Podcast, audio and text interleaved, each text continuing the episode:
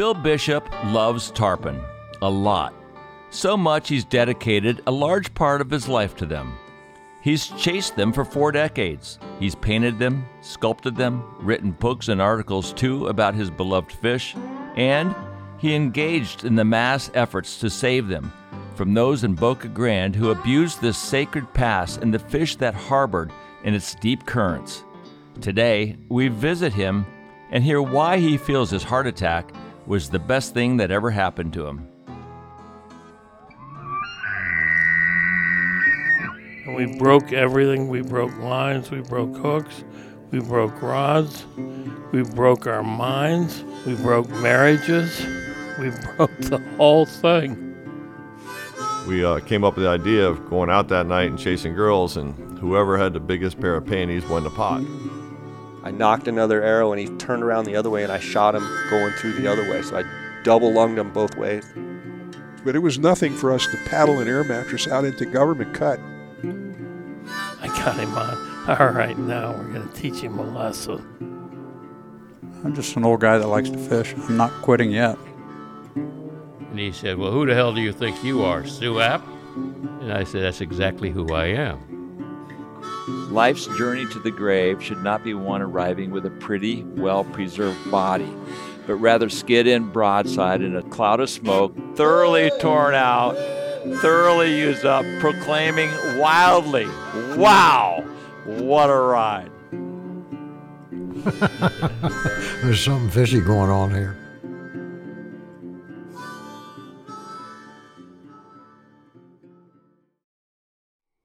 Bill Bishop, man, it's great to see you. It's great to see It's you. It's been a too. long time. Um, forever, you've had a huge presence in the tarpon world. You're an artist. You've written a book. Tell me about when you first saw a tarpon and how all of a sudden it, it basically your whole life has been consumed by a couple of things, and one is a turkey and one is a tarpon. Let's talk about tarpon. Um, we had a home uh, over on Mosquito Lagoon, and mostly we fished redfish and trout. But I was hearing about all you guys down in the Keys and and uh, watching the shows. But you and- started doing this before I started tarp fishing for tarpon. Well, I think you? so. But I'm just saying all you guys, meaning all you Oh, hardcore. yeah, right. And uh, so I decided that I saw some fish up behind a elementary school, and I told my son, "Let's go up there and see if we can catch one." We took a nine weight and, and uh, went into this little basin, and they were 40, 50 pounders. And I, I thought, well, they ought to like a lefty's deceiver. I mean, that seems like something they'd eat. And threw that thing out there, and one ate it. And uh, it'd like to kill both of us. We didn't know what we were doing. We had no clue. And uh, had him on an eight weight. And uh, What year was this, Bill? oh, I, that might have been, you know, I'm going to have to think about it. But Billy was uh, probably in the 80s, uh, 90s, 90s, late 90s. Uh, and uh, anyway, we, That's when you first saw tarpon. yeah. For late nineties. Well, no, I'd seen tarpon, but I never First paid much. I never paid much mind to them. so you you were after me. I was I, I was already doing it then. yeah, yeah. yeah. So we caught it, and uh, I told my son, I said, you know, uh, grab that thing, and he did, and it, he couldn't hold on. I know. it, you know. Wrestling, turtle yeah, wrestle. Yeah. So uh, we, we were late getting out of there. It was dark, and I took off, and I had a little tiller boat, and uh, hit the throttle with it, turned it, you know, and the engine comes off and sunk, fell in the water. So I said, The engine came off the boat. Yeah, and uh, so we paddled home, and uh, and uh, that was it. I told him later. I said, you know, that wasn't a that wasn't the best experience we ever had, but I'm going to do some more of that. I'm pretty hooked on this right now. So Oh, found tarpon in the lagoon, uh, and I never nobody had ever talked about him, and. Uh, This is the Indian River Lagoon. yeah, yeah, but it was the big, the big water in the Right. lagoon, and um, so I couldn't catch them. They were rolling, and they were screwing down underneath their roll. You've seen them do that, Yeah, yeah. and they'd kick their tail up at the end. They go right back down to the bottom. right down and blow air bubbles. Yep. And uh, but I was thinking they were going to be over here because that's the direction they were heading. Right.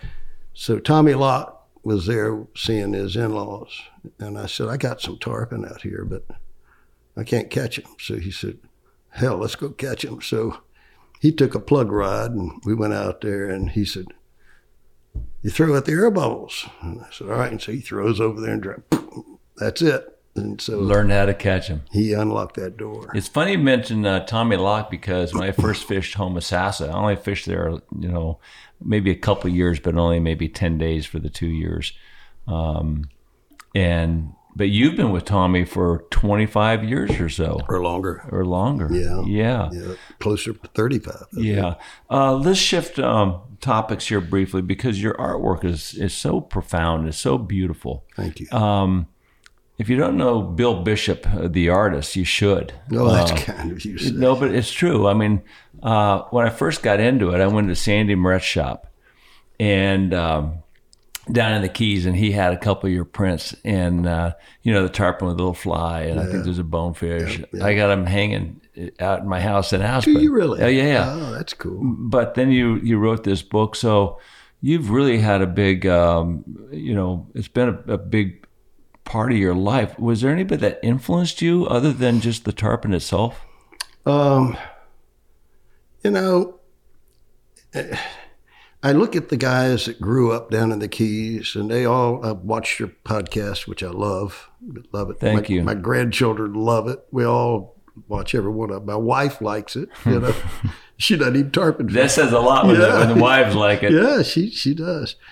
But um, uh, I, I really didn't have anybody except when I met Tommy that that could relate to tarpon. Everybody everybody fished for redfish and and the trout in the lagoon. And um, when we sold our company in '99, and this is hard for me to believe saying it, but I'd never been to the Keys, and I grew up. I was born here in Orlando. Right. It's just never been.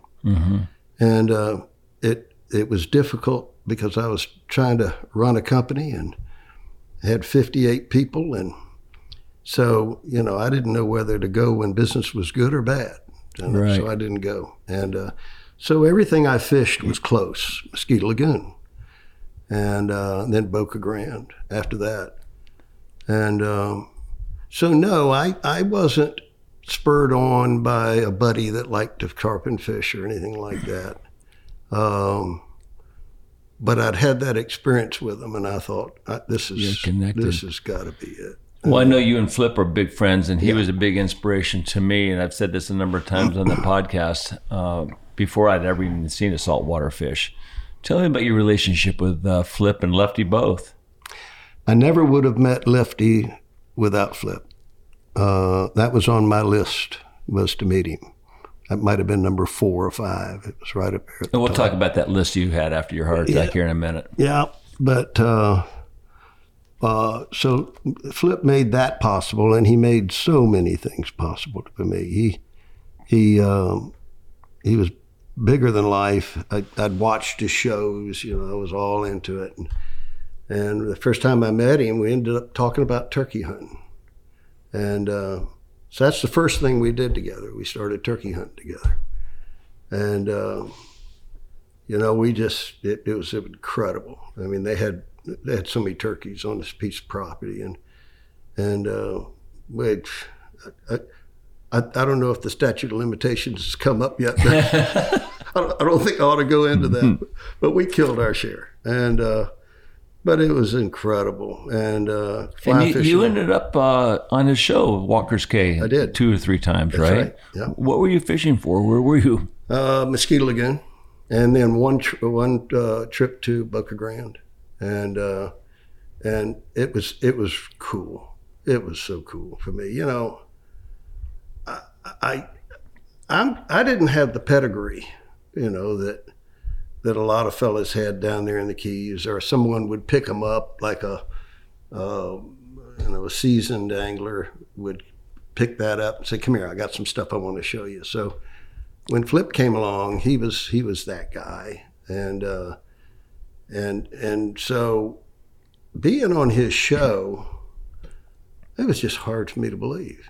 I never did, dreamed that I would end up on a. I was on one of his shows after Walker's. I was so damn nervous. I was Right? I was Do you have a camera? You were with Flip. it was so funny. They were shooting film, and uh, you remember the sound guy? I wish I could remember his name, and the other one, but they couldn't separate the sound from the from the film. So whatever was said was permanently on that film, Right. and they started charging me a hundred dollars every time I swore. I was down a lot, you know. I said, I didn't know you could fish without cussing, you know. and uh, Flip said something like fricking, and I said, hundred bucks, and he said, no, no. I said, yeah, that's because it's his show. That's that's Right, crap, not man. That ain't fair. But uh, yeah, it was so fun, and and uh, they, he just, you know, he, he has a way with words he's going to shoot me for telling this story, but I'm going to tell it anyway. We we were duck hunting, and uh, and uh, we we'd killed a number of ducks. We had a layout boat in the airboat, and we'd take turns getting in the layout boat. And we pulled up to this uh, area where we were cleaning our ducks on the tailgate of the truck, and uh, these two fellas come along and they see Flip, and, they, and the guy walks over and he said. I know you.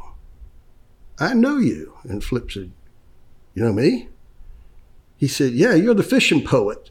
And I, I, I started laughing. I couldn't contain myself. I was howling, and he turned around and he says, Don't you ever repeat that story. I said, I'm going to tell everybody that.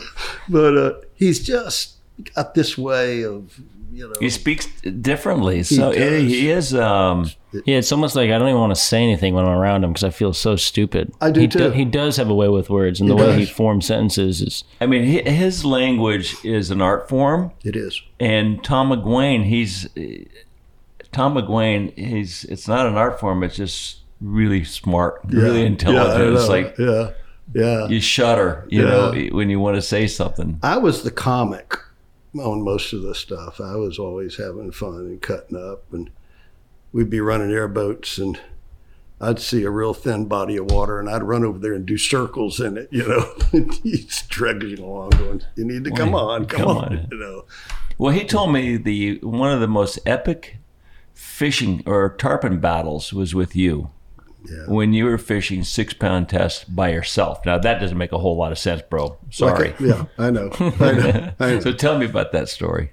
Ah, that's a crazy story. Um, we were catching enough tarpon in the lagoon, and it was a closed body of water. It might as well have been. I mean, And fairly shallow too. Yeah, it was seven feet, average seven foot depth. And uh, in order for the fish to get out into deep water anywhere, they had to go all the way up to Ponce Inlet, which was 15, 18 miles.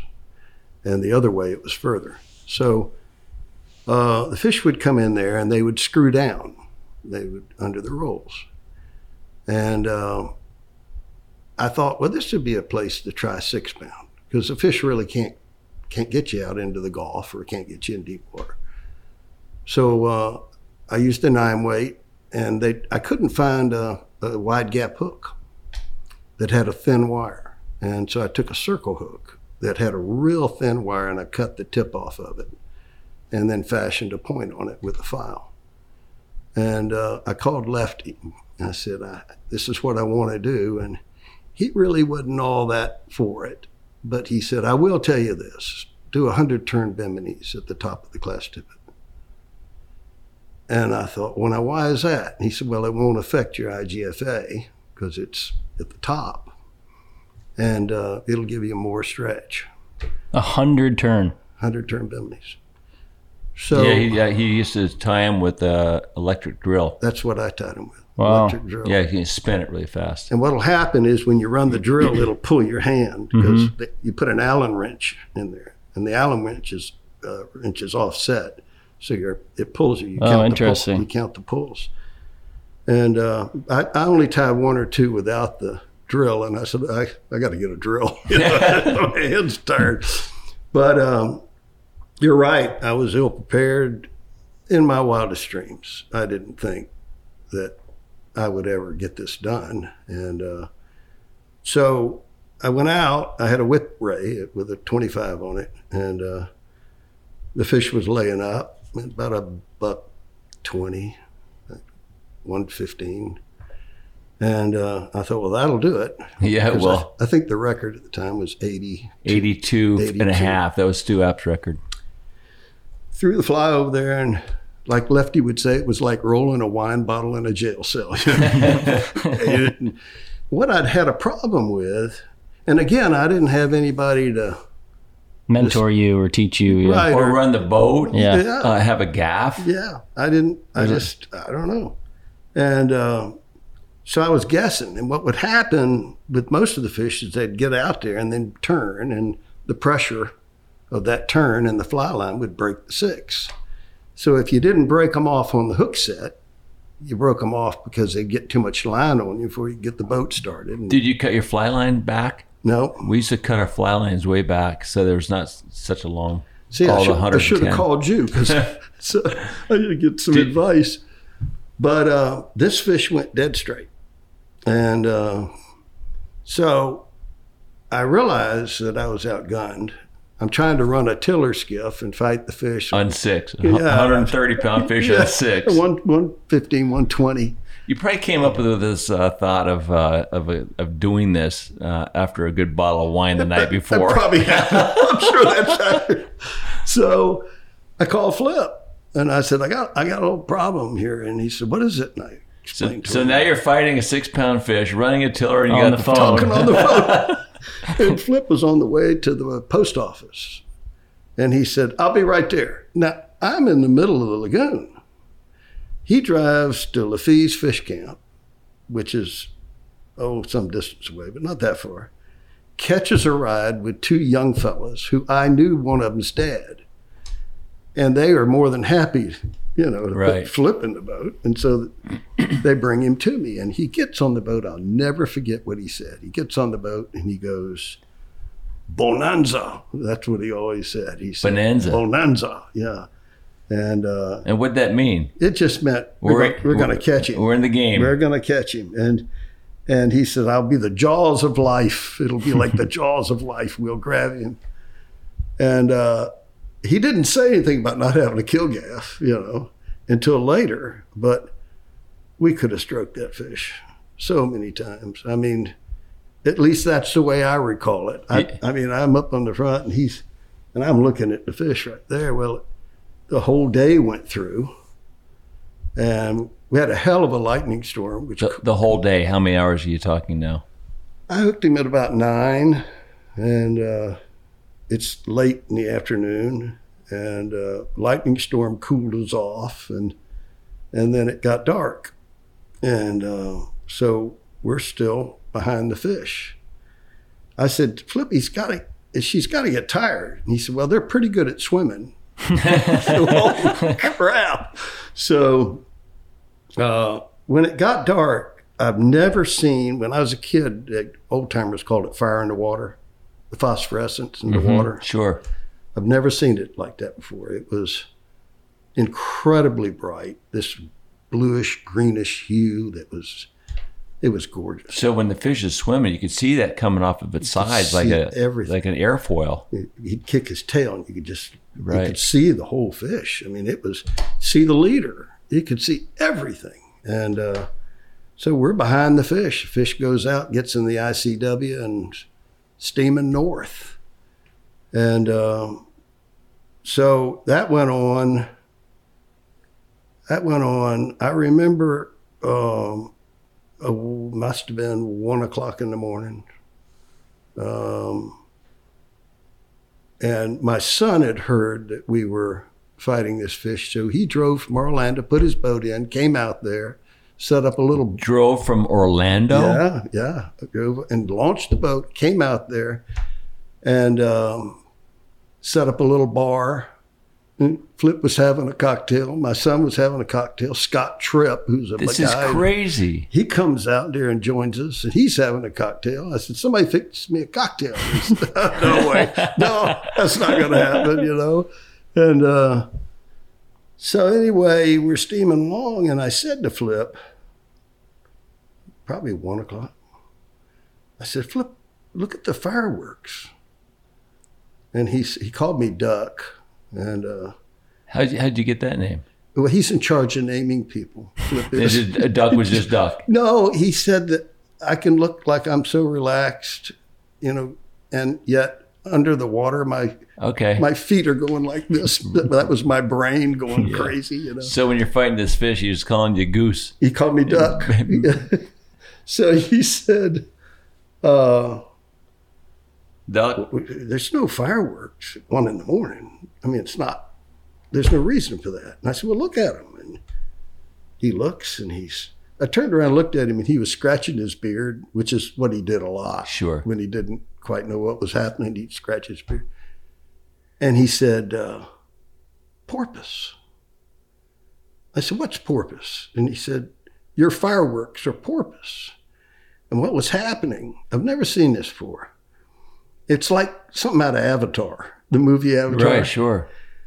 The porpoise were coming toward us from the north. We're going north. And they were blowing that phosphorescent water out of their blowholes. Wow. Oh my gosh. And the water would go up and it looked like like there goes the Roman candle. There it goes. And, it Wow. would just- and there's so there's three of them. So it's constant. And I, we couldn't believe it. I mean, it was just something like crazy. And so the porpoise were coming this way, and the tarpon's going this way. And when the porpoise got to the tarpon, they spun around. And you can see it. I mean, it's not like you think that's what they did.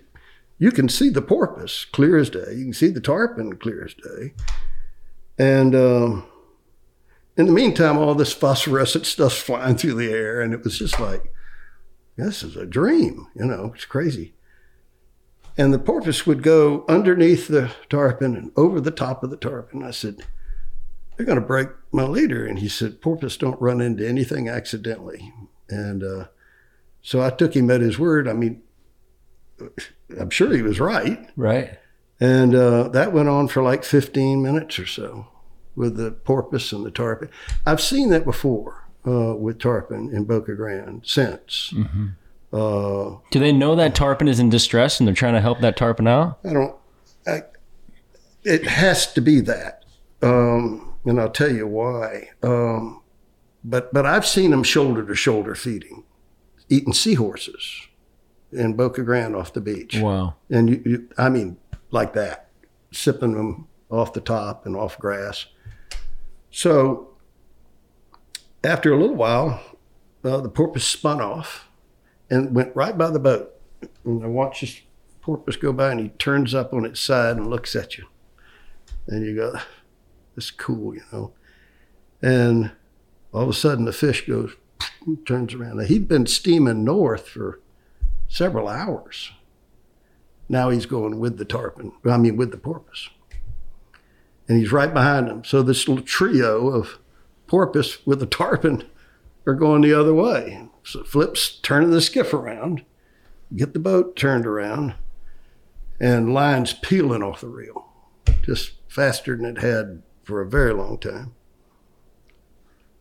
Big explosion in the water. Looked like somebody had thrown a Volkswagen out there some distance away, not that far, 40 yards, 30 yards. Line went limp. And uh, Flip goes, I, I don't believe in this stuff. I don't believe in the good night, John Boy, you know, the animals are talking to each other. He said, There's no way that I can believe it. But that's exactly what happened. That porpoise broke your line. They did. Wow. And and on the heels of saying they don't run into stuff accidentally. Right, right. And uh, And that was 16 hours later. 16 hours. After you hooked that fish. Yeah. And I remember looking at Flip and he said, Duck, gosh. And I said, Have you ever had more exciting experience in your life? I haven't. There was no coulda, shoulda, woulda. There wasn't Right. any of that. No anger, no. It was beautiful in every way. Incredible. Just so my son took Flip back to his car. I think that's what happened. And then Scott Tripp had a boat there, and Scott and I are running back to my house on the water. And he's going back to his wife, who was upset at him because he'd left a cocktail party in his house and just left all his guests. It was a big party. It was a big, party. I think we were having more fun than they were. And um, we stopped in a bay. I could take you to the bay. And I shut the engine off and I was going to finish my cocktail. And uh, I looked out there and it was slick. And all you could see was mullet landing on their sides in that bay, just Wow. big, how, how big light pools. And I said to Scott, who's a dear friend, God, what a great guy. I said, Scotty, don't ever forget this. This is one of those things that you you hold on to. I said, uh, you just keep it in your brain. And he said, I will. And we always talk about it. You're right. Hmm. It, it's uh, I have this trick. It's silly, but when I go to bed, I I pre-think about something to think about before I fall asleep. I do it every night, and uh, it's something that brings me great pleasure, joy, happiness. And I found that if I do that, that's the way I wake up. Hmm. But if I go to sleep worried or angry, that's the way I wake up. And so I pick that story a lot. Interesting. I go back to that story and I go, I remember that. I remember this happened. And, and I go through it and fall asleep. But yeah, it's a one in a lifetime experience. What a story. Well, you said um, the greatest thing that ever happened to you was a heart attack. Yeah, it was. How'd that change your life? Um, I had just sold, uh, we had just sold our company, and uh, I was 49, and uh, I was a workaholic. I didn't know when to stop. And uh, it had gotten to the point where for the last three years, I didn't, I wasn't that excited about it. It, it had gotten a lot. And I was tired. And uh, so when we sold the company, um, at that point, I, I, called my wife. It was two in the morning when we closed. I said, "Pack some ba- pack a bag. We're going out. We're going somewhere." So I ran home about three o'clock. We were in the car going north, and she said, "We went over the Lake Monroe Bridge." And she said, "You know, we've never been to the Keys." I went down the ramp, turned around, and went south. Hmm. went to Cheeca Lodge. And for six months, life was just incredible. I mean, it was total freedom and uh, wonderful feeling. And then I was down at my hunting camp, killed a deer at uh, mid morning, and it was a bad shot. And the deer got off from me and uh, kept looking for the deer and uh, found him about eight o'clock at night a guy brought a dog in, and the deer was in a swamp. Up, I was up to my waist, and one little part of the horn was sticking out of the water. wow, it's amazing that dog found him. Good dog. Yeah. And uh, so I, we got the deer. It was cold, so I brought the deer back, skinned him, I, I gutted him, hung him in the cooler, and called my wife. Said I'm gonna stay here tonight, drive home in the morning. I'm really tired. And she said, No, come home tonight.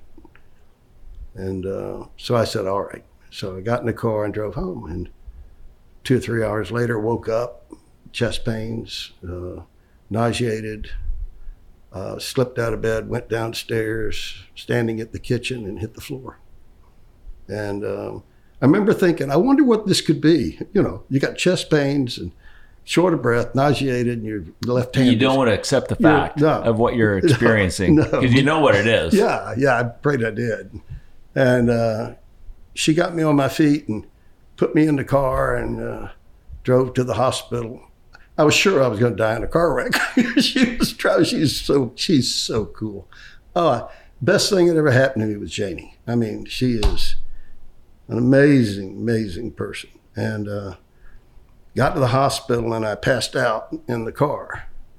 And uh, I woke up and I see these white lights. Well, of course, I'm thinking it's Jesus, you know, Right. it can't be all bad.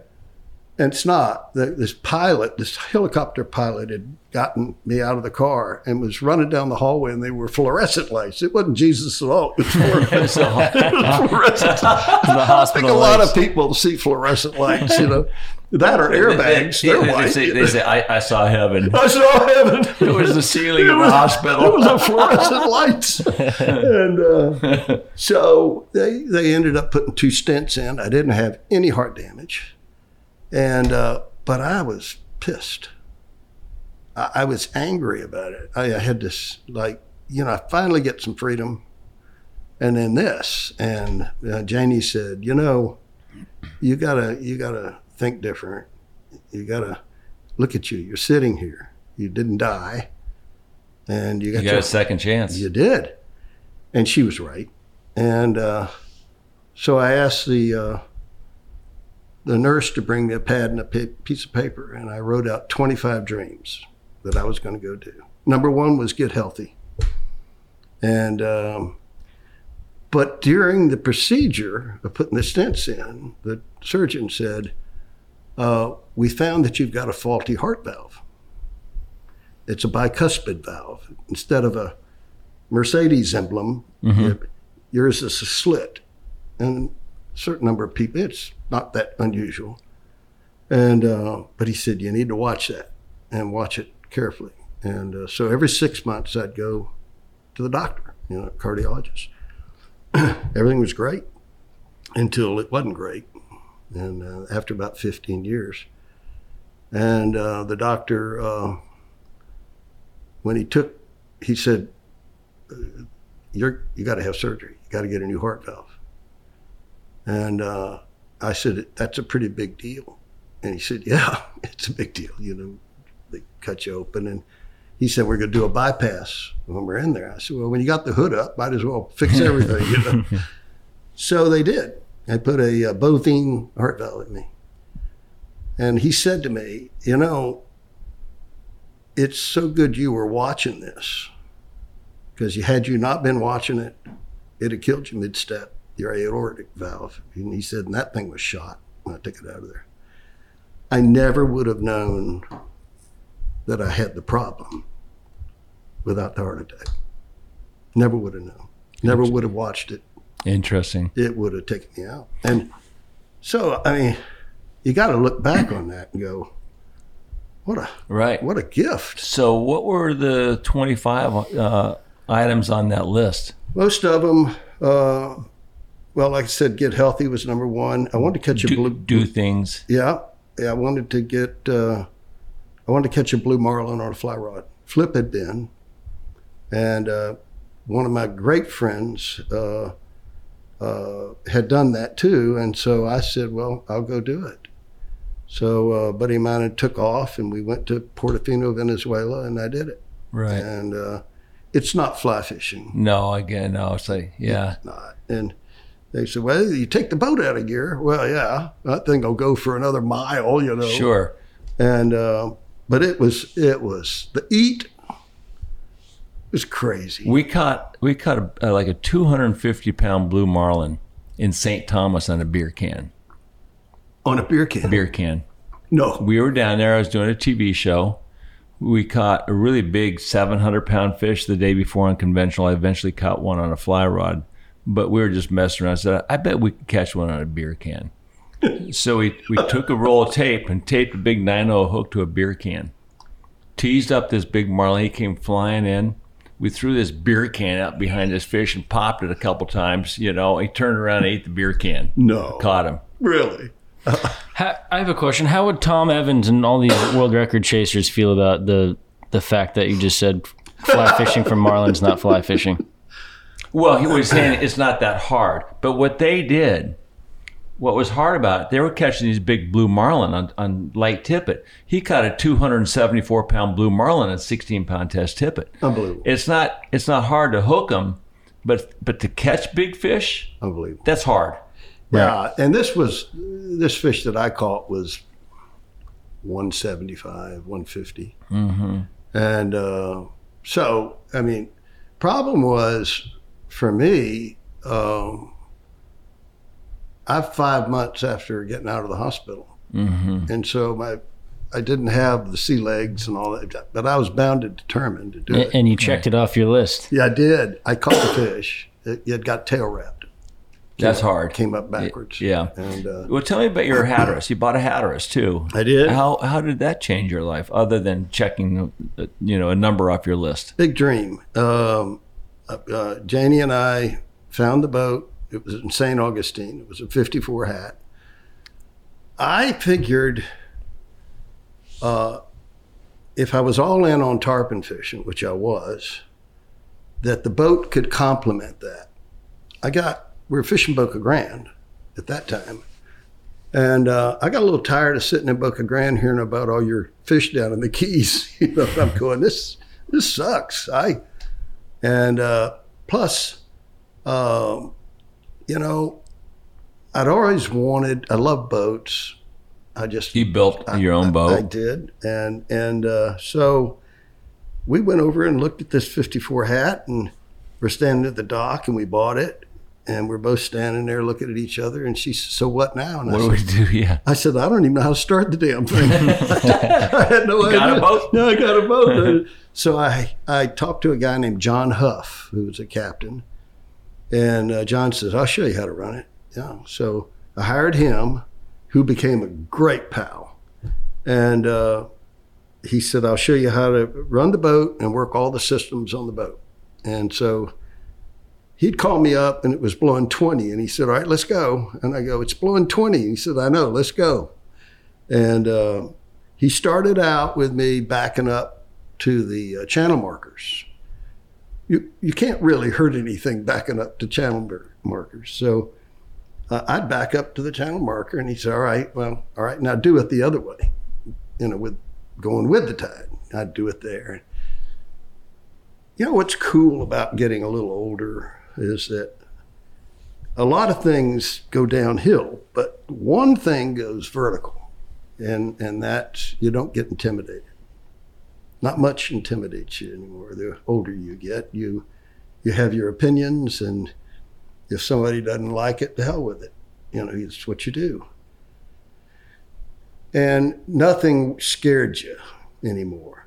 Uh, I used to say to Especially Tommy, after a heart, at- yeah, heart attack. Yeah, I told Tommy, I've seen the boogeyman. This is not the boogeyman.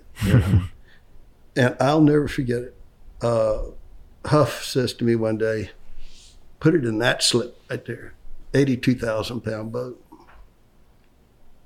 And I looked at that slip and blowing, tide going the opposite oh my way. God, I'd be pooping. I looked down at my hands and my hands were trembling. And he goes, What's that? And I said, That's something I haven't seen in a long time. I said, Damn, damn, man.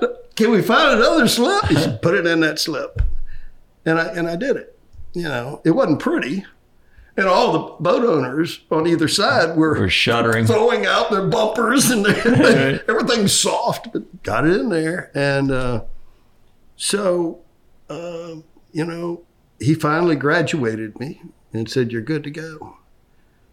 And so Janie and I got in that boat and we were idling up to Ponce Inlet. And there was a place in St. Augustine that had a, that had a, a rock and roll band and we wanted to go up there on the boat. That was our maiden voyage, you know, alone. And uh, we're idling, just getting out of the inlet, and she said, "Can you believe this is us?" I said, "No, no, I can't," because we hadn't done that, you know. But this is a whole new thing, all this freedom and doing all these things, and uh, we're tooling along five miles off the beach she said, Now, how do you know where we're going? I said, It's pretty simple. You go out Ponce Inlet and take your first left, you know, because that's the next Right. navigable. We went in there. We had the greatest trip. It was awesome. It was so neat. And uh, we took a lot of trips together on the boat down south. Right. And uh, You took it down outside of Shark, uh, did. down in the Everglades. I did. Uh, she wasn't on that trip. Um, But you used that as a mothership with skiffs to go fishing and come back to the. anchored off off the shark. I mean, a lot of people have always, you know, had that as a pipe dream. It was unbelievable. Uh, Tommy uh, had a client from New York uh, I was there. Uh, we had my brother brought his 47 in, lashed up to our boat, and um, we had several of those trips, and incredible. Yeah. And and then I would leave there. Tommy would head back to the Lorelei, and I'd leave there with my brother and his boat, and I'd go up about halfway to Marathon, where I could jump over, get in the intercoastal. Go through Vaca Cut. Yep, yep. I think it's what it was. Yep. And then I'd go north and bring it up to the Lorelei, and uh, I'd look at that little opening in that basin. Right. You know that little. Sure, I know exactly where you're talking. and uh, it was six and a half feet, uh, and we needed I needed six, and Tommy had the push pole in front of me. It was getting dark, but I could hear the drum music. The the guys playing the the tin can music, you know, I call it. And uh, I was going in there. It was Jimmy Buffett and the Coral Reefer Band. but I thought I'm going in there, and I said it. I went like this to Tommy, move out of the way, and he said, "No, no." I said, "Move out of the way," and I bumped it. I don't know.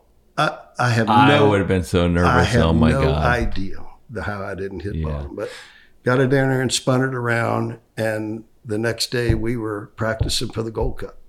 Wow. so you so you stayed on your boat when you fished the Gold Cup. That was in 2010. Yep, unbelievable.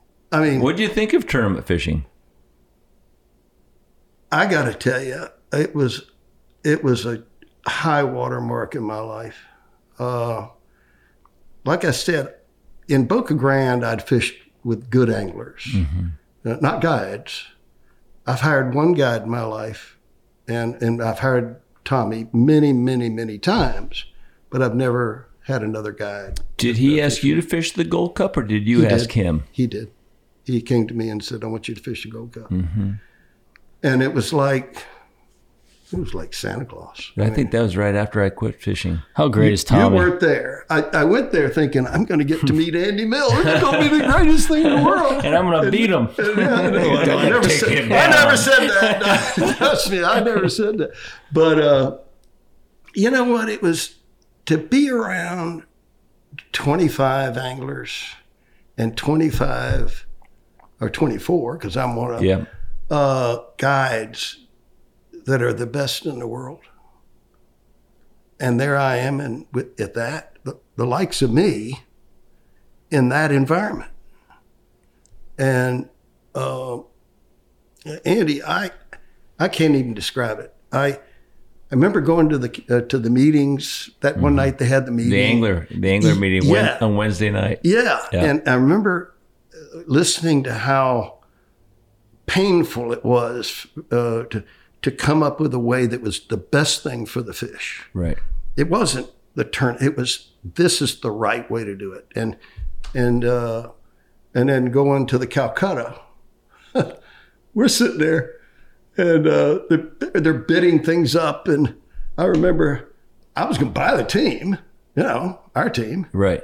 and uh, but it, the number was getting up there, and not because we were good, just because we were we were fresh bait. you Yeah. know, you you're, know? you're forced. yeah, and uh, I think I yelled out, "Uh, you know, this is great. If somebody just showed Tommy and I where the boat ramp is, that'd be really cool, you know. But uh, I, I can't even describe it for me. Um, my favorite part of it was, uh, and I have to say, I wrote about this in that book that I wrote, Double Haul. Um, was waiting for the for the horn. Yeah, that's Oh, a special the moment. shoot- yeah. Yeah. And So that's the fleet in the morning. They shoot the horn, and the the, the, the group of five anglers Five boats. take off full speed. that's right. Wait five minutes. Another group. And I remember sitting there thinking, oh my God, how cool is this? And you'd watch the flights go out and you could see their stern lights. Yep. And you're sitting in your It's boat. It's pitch black. it's pitch black. It's five forty-five and six Yeah. o'clock in the morning. Yeah, and you'd see their stern lights and it looked like dying embers. Way- yeah, way They're- they're going seventy miles an hour. Yeah, just hauling ass, you know. And you'd go, oh my God, what? And every one of those boats, I came to know exactly what that felt like Right. to, to, to the guide and the angler, a team. The That- excitement. and, and, and it was two people with one mission to go into some secret, sacred place that they'd cooked up. And, and then it was your turn. Were you nervous that first day in the Gold Cup? Yeah. Yeah, Yeah. I'm sure how, you about, were. how about the first fish you threw to? Yeah. I, re- I remember that very well. I wasn't as nervous as the Hatteras, but I was plenty nervous. Um, I don't. I never. I don't know. Um, winning it. I think the only person at the awards banquet uh, that it, that was probably the only person that was more excited than I was just to be there. You know, um, I didn't have uh, the knowledge and expertise that you had at that point. Um, still don't, but um, nobody loves this sport more than I do. Nobody. I, I can see that uh, because I know a little bit about your history in Boca Grande and you know the evolution that you've had with your painting of, of the fish, the books that you've written. It is deeply embedded into your heart. It's a, it's it's huge. But we did a podcast with uh, Frank Davis, Great guy. and he mentioned that when they had the jigs stopped over there, Yeah. that you played a major role in that fishery and in conservation. Tell me about that.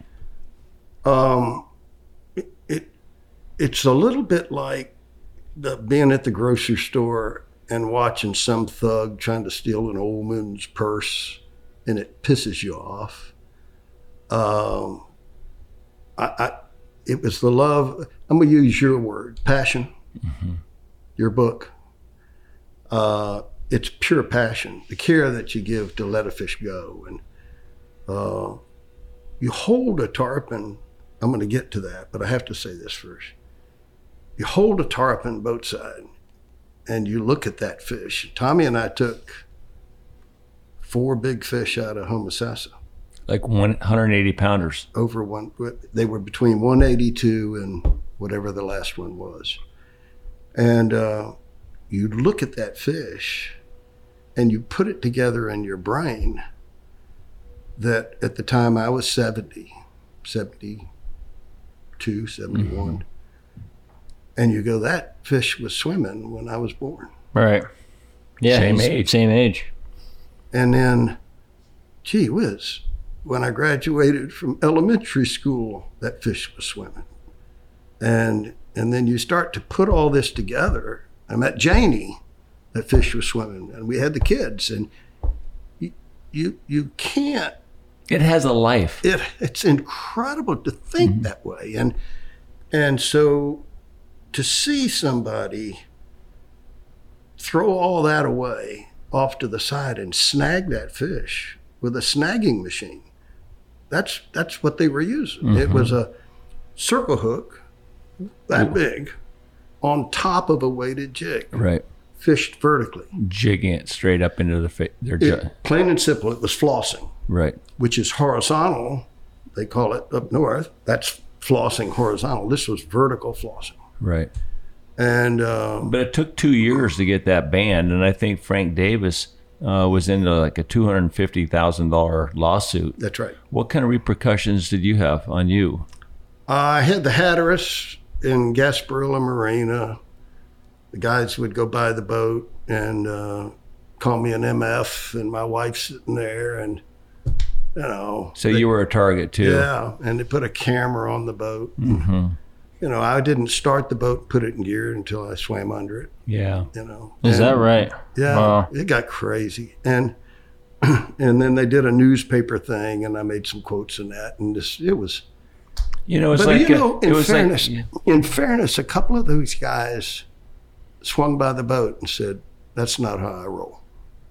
I'm sorry about that, but I don't do that, you know. And uh, so, you know, there was some good guys, right. and uh, so uh, my best friend, a guy that I grew up with, uh, or since I was in my teens, uh, Ken Wright, was chairman of the Florida Wildlife Commission.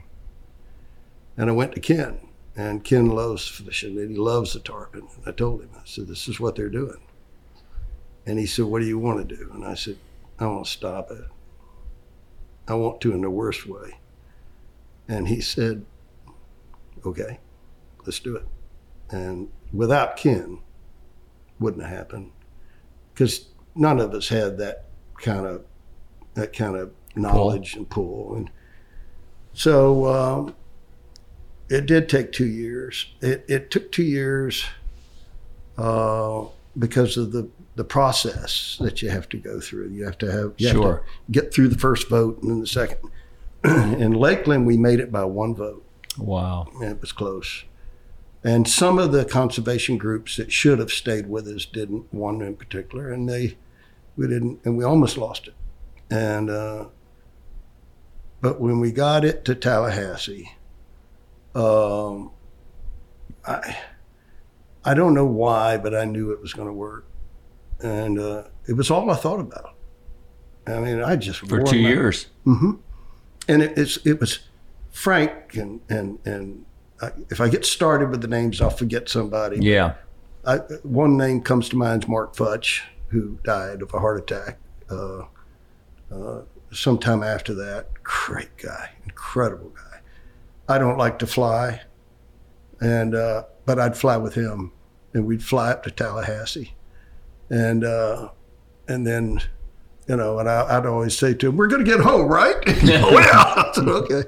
And uh, he said he, he always said, "Listen, I fly sea, seaplanes. I don't crash seaplanes. Okay, just relax." No, that's Okay. good. But uh, the boat came and uh, and and and they passed it. Oh, it's awesome. Do you still have your Hatteras? No, sold Yeah. it, Yeah. sold it, and uh, bought a, a 40, 42 footer. Right. Sold that, and and we're we're looking at another one now. Well, you're Just had- 76 now. What what's left for you? You know, is there any Another boat. left left on, on the uh, on the list of the 25 list? grandchildren. And gra- Grandchildren are on the list.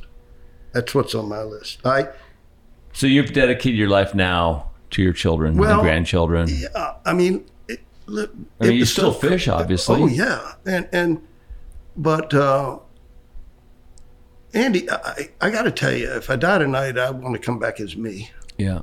An incredible, Mm-hmm. incredible family, an incredible life. Um, but uh, you know, I'm doing everything I can do to stay in the game with tarpon. I um, just had a new shoulder put in, and the, the the primary thing that was in my mind is I can't fight a tarpon, and I'm not. That's that's the part of the game that I love the most. I love to eat. I love that, and uh, I, I, you know, there's not a part of it that I don't like, but I like fighting big fish. I love fighting big fish. I, you never, ever know what that fish is going to do, no matter how many of them catch, uh, until you take the wrapper off of it. It's like a Christmas present. And you stick that fish, and some of them jump, some of them don't jump, some of them scream offline, some of them dodge under the boat. You don't know. And uh, but big fish, fighting big fish, it's it's like getting in a it's like getting in a fight. And uh, I learned so much about that from Tommy, and uh, over the years of us fishing together. And I love pulling on fish. That's really cool. I love 16. I don't fish anything but 16. Right. So you know it. Uh, I, I I don't think you can get too old for that. Tom Evans, He's still doing it. he's still doing. It. He's still doing it. If he can do it, I can. You can too. know. And so, yeah, just keep putting new parts in. You'll be around. I'll be around here forever. I told Janie, I said, when I die, you take me to the salvage yard and get all this metal out of me. You'll have some money then. But uh, no, Oh, that's awesome. Yeah. That's awesome. Well, listen, Bill, it's been, it's so awesome to be with you, and thank Oh. you for these uh, the gifts uh, that you've painted for us that we're going to take you know take back to our homes, and I'd love to get you know this uh, stainless steel tarpon that you've. Uh, we will we that will discuss you've that built. all the way. I want to say one more thing. What you guys are doing You remember I told you about telling Scott Tripp, don't ever forget this? The problem is that's what happens is that people forget. Not that he would, but you're making sure that this, these these things aren't forgotten. You put them on put them on film and and uh, you're saving a lot. Saving history, and it's all you know. It's Nikki's vision. Look at look at it, I had to bug him for years, but we're finally doing it. I heard you say on one of your podcasts that you all are better friends than you are uh, Father son. father son. Oh, 100%. And I, I want to kick him in the teeth sometimes, but he's, he's my best friend. well, I- I'm that way with our our daughter Shannon. Nobody I'd rather have on the front of my skiff throwing at tarpon than my daughter. She's awesome, and she can throw a fly rod. Oh, good lord! And uh, and my my son Billy, and now suddenly, I've got four grandsons. You're a busy pusher now. I love it. I love it. I do. So You're gonna be pushing that boat till you're a hundred. I'm going to be there. Well, I'm not going anywhere. I can still see you have uh, a fiery heart for the passion for the poon, Amen. and it's great to Yes. great to meet you, Bill. Thanks My so pleasure. much for coming Thank on. you, Nikki. Thank you, buddy. Listen, you're an icon. Oh, To shake hands with you, Well, what thank a, you. What a pleasure. you're so kind. Thank you both. Yeah, Thank you. When I listened to Bill's bucket list of 25 things he still wanted to do after his heart attack, it makes me think that I too need to live for life's adventures a little more aggressively. Because really, all these great things are going to pass by us before we know it. If you enjoyed this episode, please leave us a review on Apple Podcast. And if you'd like to see more content or behind the scenes, please follow us on Instagram, Facebook, and YouTube. We'll see you again soon. Just alright, alright, just